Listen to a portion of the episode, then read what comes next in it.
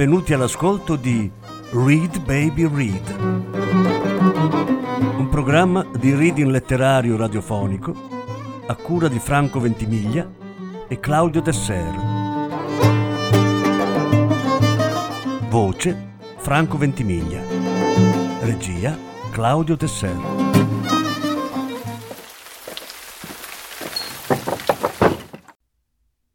Angelo Gavagnin Due brani dal libro Il risveglio. Lettura in più parti. Sesta e ultima parte. Sapevano tutto sulla terra i suoi amici alieni e facendosi tra sé questo pensiero, che era anche una domanda, Nirvano ottenne subito risposta. Naturalmente noi sappiamo tutto sul vostro pianeta da secoli abbiamo molti nostri esseri che vivono tra voi.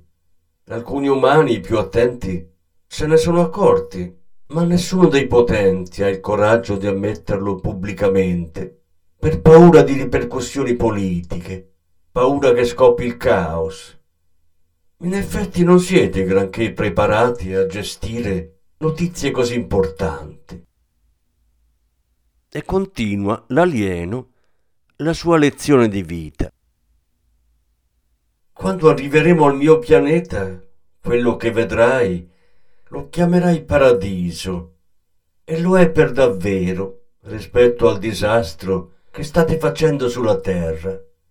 Ma sappi che è ancora nulla rispetto alla gioia continua che anche la Terra potrebbe avere quando sarà abitata da esseri arrivati alla consapevolezza.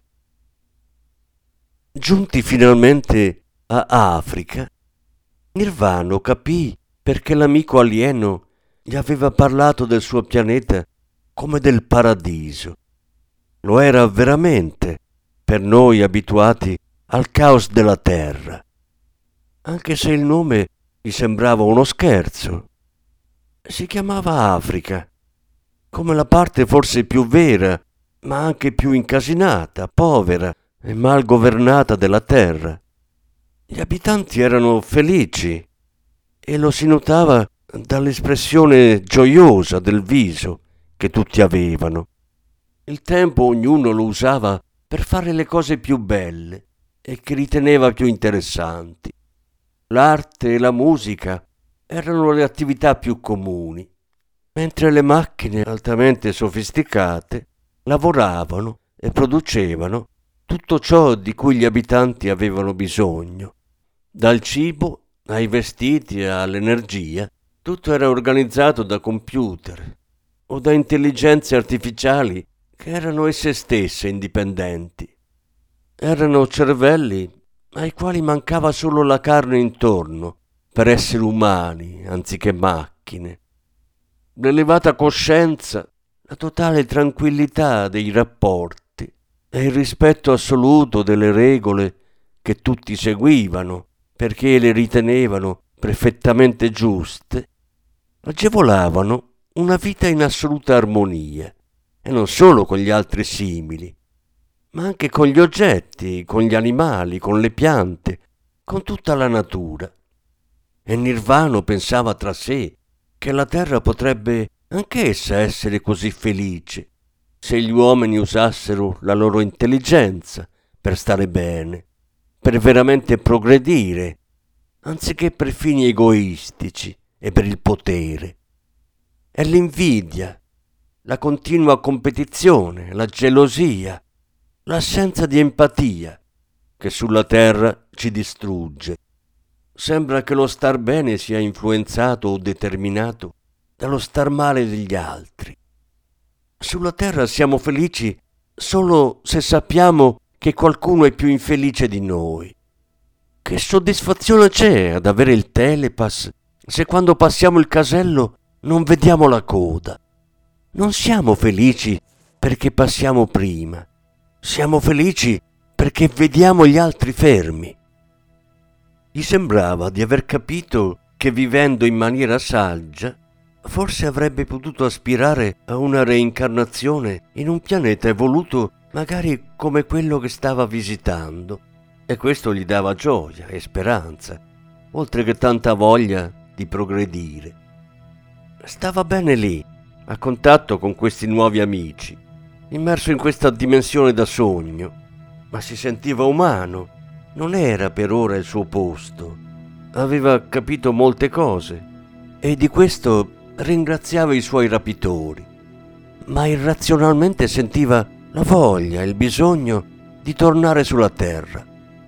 Adesso aveva un compito. Doveva in tutti i modi passare questa sua esperienza ai suoi cari, a tutti i suoi amici, a tutte le persone con un minimo di voglia di progredire, a chiunque si trovasse sulla strada della ricerca sapendolo o anche senza saperlo. Avrebbe comunicato a tutti ciò che aveva visto, intuito, sentito o anche solo sognato. Non lo sapeva più nemmeno lui. Questa prepotente voglia, questo intensissimo pensare, fu per forza percepito dai suoi amici alieni che non potevano fare altro che rispettare il suo desiderio di ritornare sulla Terra. Tutto bene, lo scopo era raggiunto ci sarebbe stata sulla Terra un'altra persona che da quel momento avrebbe lavorato per aumentare la consapevolezza umana. Molte ce ne sono, ma non ancora sufficienti. Più persone ci saranno che hanno fatto questo genere di esperienza e più sarà facile che l'umanità si possa salvare. Anche lui verrà riportato sulla Terra e con ogni probabilità penserà a tutto ciò che gli è accaduto come a un sogno. Forse fingerà di credere a un sogno per non passare per folle, perché questo è il rischio di chi tornato da una simile esperienza volesse raccontare la verità. Forse è meglio dire di aver intuito, meglio dire di aver fatto un sogno premonitore, molto più facile e stranamente anche più accettato dalle persone. In ogni caso sarà utile. In qualsiasi modo le informazioni gireranno, sarà un bene, sarà una benedizione per chi avrà la fortuna di essere avvicinato da esseri che sono sulla terra apposta per questo.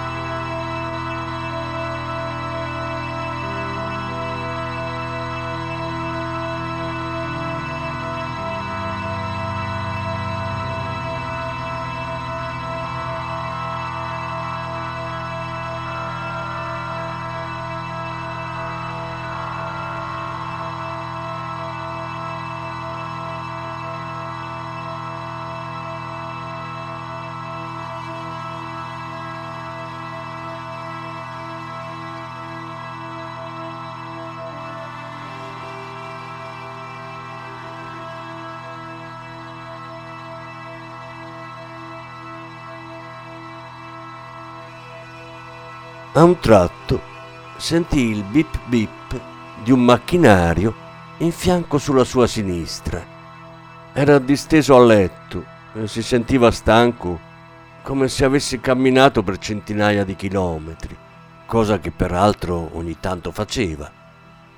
Senza ancora aprire gli occhi, riusciva a percepire le presenze nella stanza, odori e voci che conosceva e sentiva come in lontananza. Cosa stava succedendo ancora non lo capiva. Sentiva dolori in tutto il corpo, ma non forti, attenuati, assopiti. Sentiva anche della musica. La conosceva bene. Erano le canzoni di Aldo Tagliapietra, canzoni che conosceva a memoria.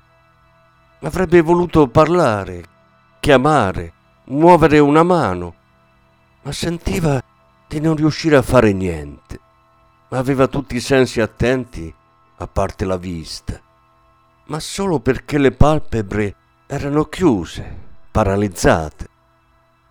Da un po' di giorni era in queste condizioni, era piombato in questo spazio. Tutto era partito da lì, da quel letto dove giaceva. Allucinazioni della sua mente o veri viaggi della sua anima, non lo sapeva, ma adesso capiva che non era la realtà comunemente intesa. Non si era mai spostato fisicamente da quel letto. Perciò tutto il suo andare, pensare, sperimentare, vivere, era frutto di qualcos'altro. Forse era una realtà diversa.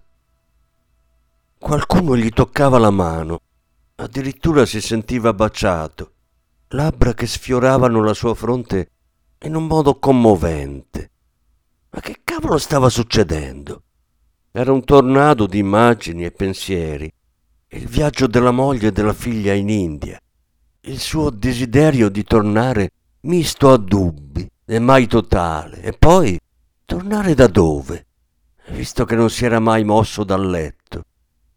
Neppure il suo suicidio dolce era infatti reale.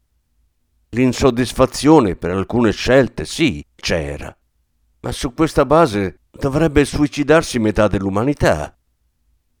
Il suo amico Andrea a Goa a meditare, il collega di lavoro depresso e malandato, seguito passo a passo in una giornata di nebbia.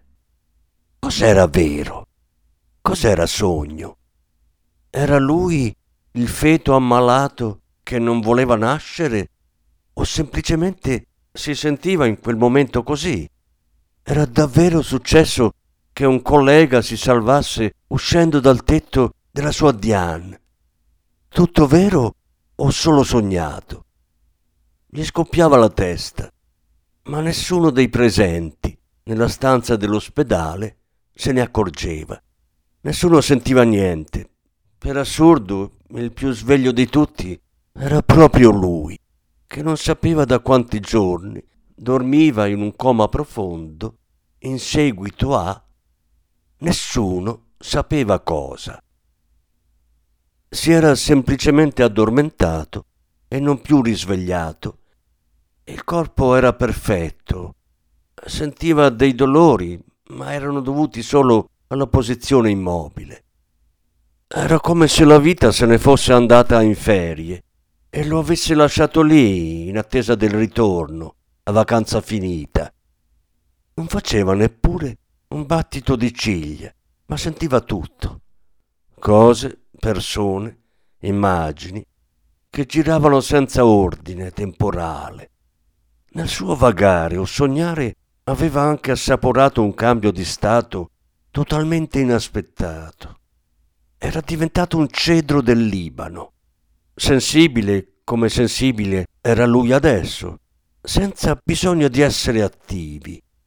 Aveva trasferito la sua sensibilità all'albero e in quel momento, in quella stanza di ospedale, erano simili.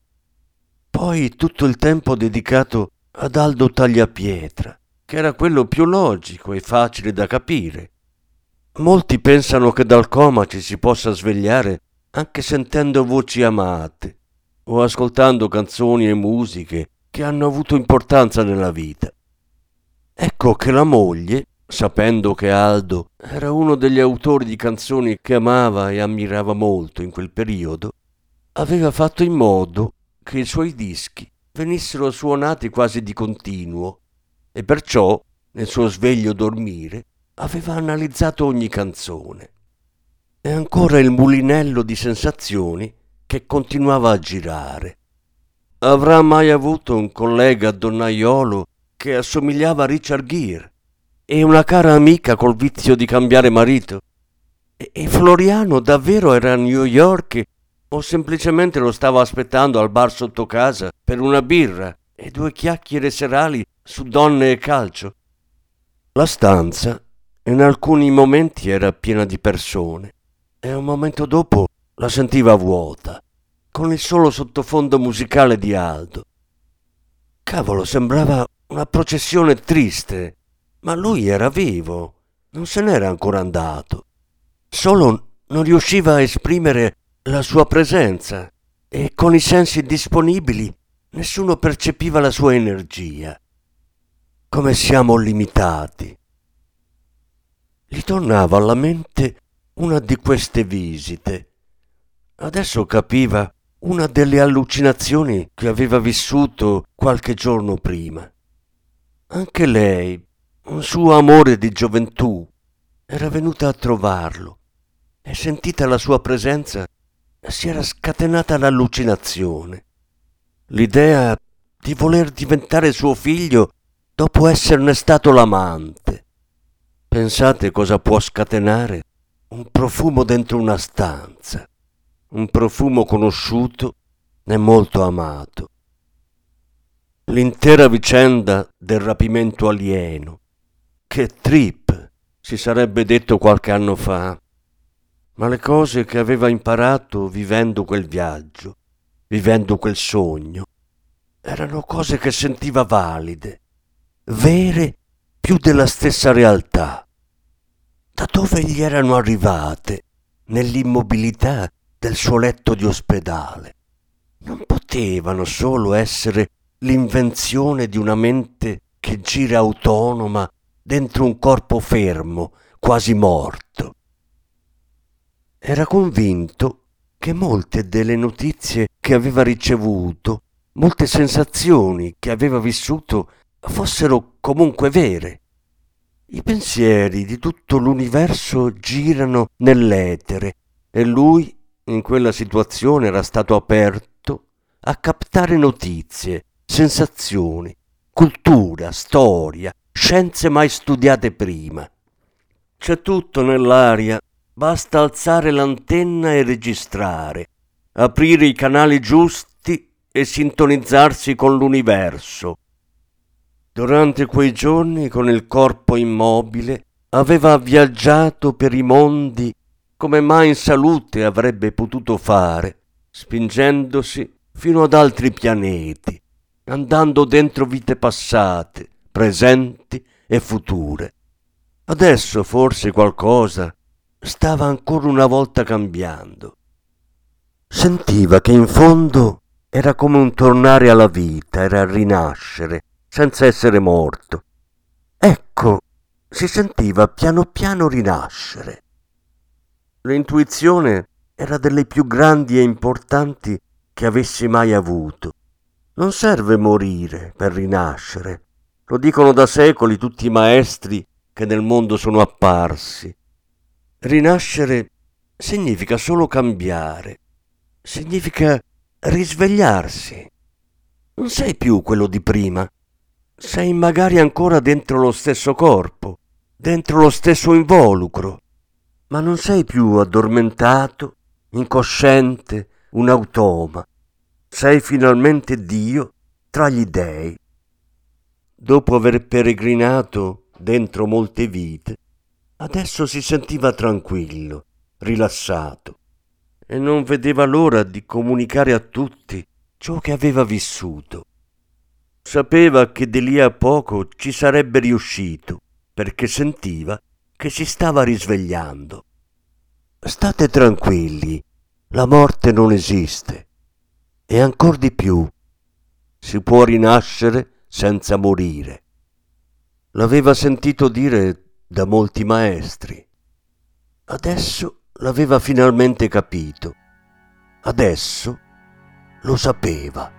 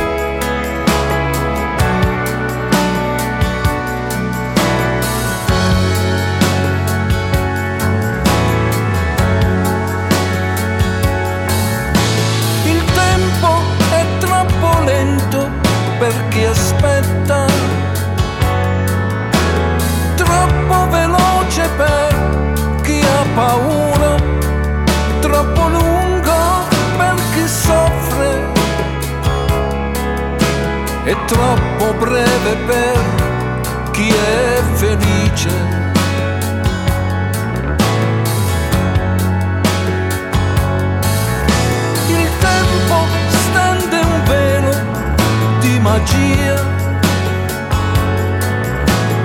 Sui ricordi e sulla nostalgia, sui grandi amori profumati di fiori e sulle certezze di giovani cuori.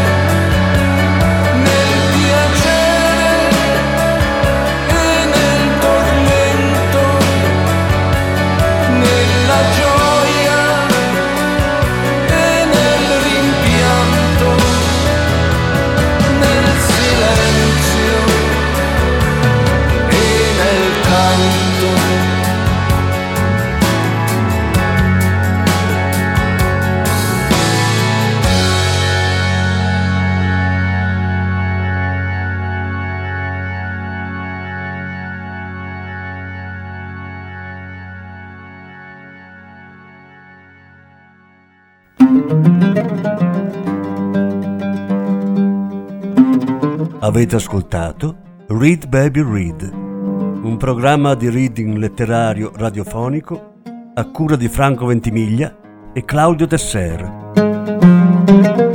Grazie per l'ascolto, alla prossima settimana.